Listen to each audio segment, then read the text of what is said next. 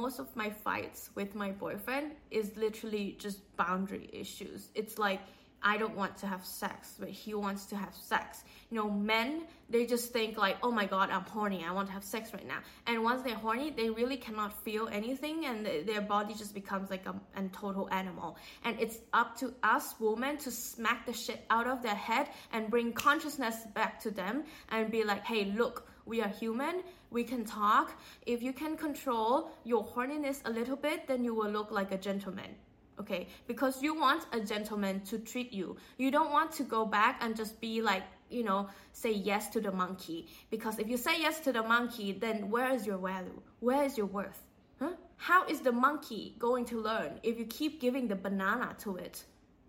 The monkey has to wait. Tell the monkey to wait. How many times have you said yes when you really wanted to say no how many times have you let other people take your yes instead of saying no to them. I am so angry at the amount of times that I have said yes when I actually don't want to. And that is only because I am afraid of losing people in my life. I'm afraid that they will not like me. I'm afraid that I will not be good enough if I say no. But let me tell you something. Let me tell you something. Okay? If you say no, and they don't want you in your life, then they don't deserve you at your real yes. Okay? Hi guys, I'm Annie. Welcome to my channel and today I just want to talk about all the bad times in my life that has happened because I didn't have boundaries and I didn't know what my yes or no is.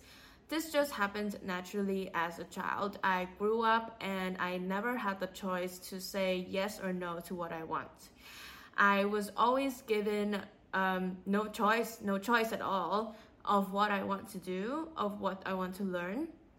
And so I always picked the choice that my parents would say, yes, yes, that's the best choice, you know, because as a child, I wanted to please my parents so much um, because that was the only way I felt love. For me, love has been very conditional and it is sad you know it's sad but that's how i learned to to grow up and most importantly i have also learned that not knowing my yes and no definitely destroys my own identity you know and i've keep attracting people who only wants to stay close to me because i only say yes to them. And recently i had to say goodbye to one of my best friends because i no longer really agree with what she wants the world to look like and how she is asking me to do things.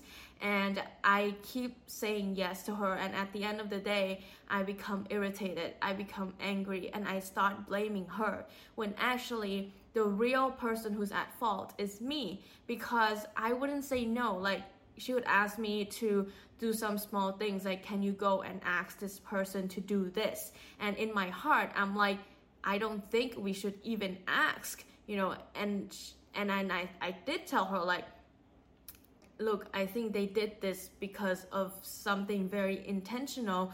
We should probably look at their real intention instead of questioning them. And she was like, no, you need to go and ask right now. And I said, okay, fine.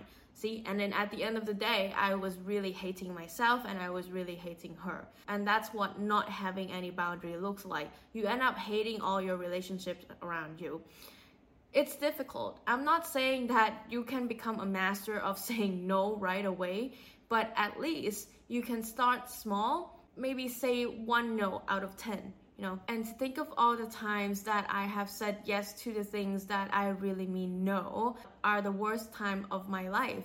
And when we say we need to have boundaries with other people, what actually means is we need to have boundaries with ourselves. I couldn't get out of a toxic relationship that I was in for four years because I had no boundaries with myself. And that came out in cheating.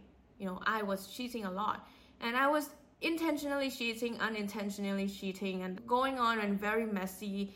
I had absolutely no line, and I thought that if I cheated, I could get out of the relationship, but no, I, I still couldn't. That and that's because I couldn't say no to myself that no, I will not be in this relationship anymore. no, I will not accept this treatment from this guy anymore. And because I couldn't say no to myself, not walking out away from the relationship, I couldn't say no to myself, not jumping into a fling or a flare as well. So all of my relationships in life were really messed up. And you know what? My biggest fear of not being able to say no is that I was scared that if I have left this person, if I had really said no and I left, I wouldn't be able to find something better. And that's not true. I want you to know today that if you know what is bad for you and you start saying no, it will only lead you to something that is better for you, that deserves your vibration. Before, I was using my brain to justify what to say yes and what to say no, basically making a choice because I'm a very indecisive person, you know. But now I realize that using my brain to to choose never really made sense, you know, because when I was in that relationship, I was telling myself that, look, you've been dating this guy for four years. If you leave him, you will probably encounter the same relationship problems. So you better fix these problems right now, or you'll just end up as having a failed relationship. And this is the logical mind trying to keep you in that bullshit position. Don't believe your mind. Let me tell you that less than 20% of the population are supposed to make decisions based on their mind, their logical mind. Majority, more than 50% of the population are supposed to make decisions based on their emotions. And when I start making decisions based on my emotions, my life immediately changed like this.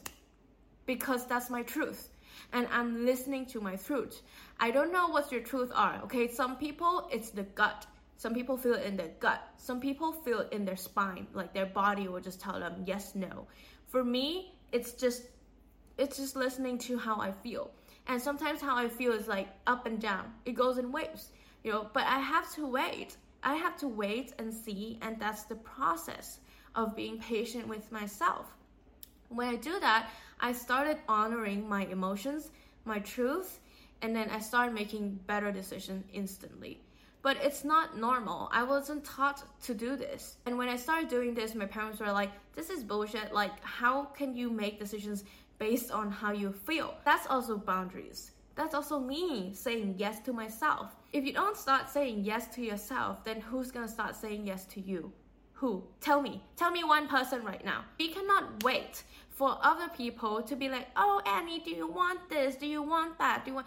No, we gotta be the person who tells them, I want this, I want that. And the sooner you do that, the better. The better you will attract the things that are meant for you, baby. So I, I want you to imagine this this person that you have so much trouble saying no to. You know, sometimes for me, it's still my boyfriend. Just imagine their face, okay?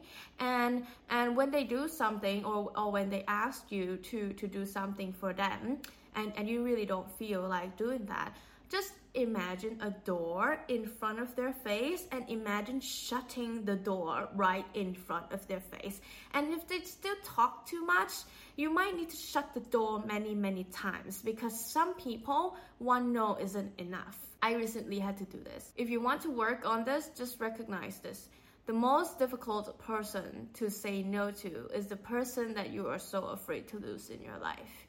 But just remember, if they cannot take your no and they can afford to lose you in their life, then why the hell do they deserve you in the first place? Huh? Why? This happened a lot in my past relationships with friends is that when I start saying no, they start judging me immediately. Maybe sometimes losing them doesn't mean they will walk away. Losing them means that they will judge you. But the fuck, who cares? Who cares because why would you sacrifice who you are for someone who doesn't even see you for who you are? Why? Why would you do that? Stop betraying yourself. I cannot believe that you are still betraying yourself when I'm making 24 episodes of podcasts on mental health. Just tell me why. Tell me why and tell me what kind of conditionings have we been brought up to to say yes to the people who don't even care about the best things for us.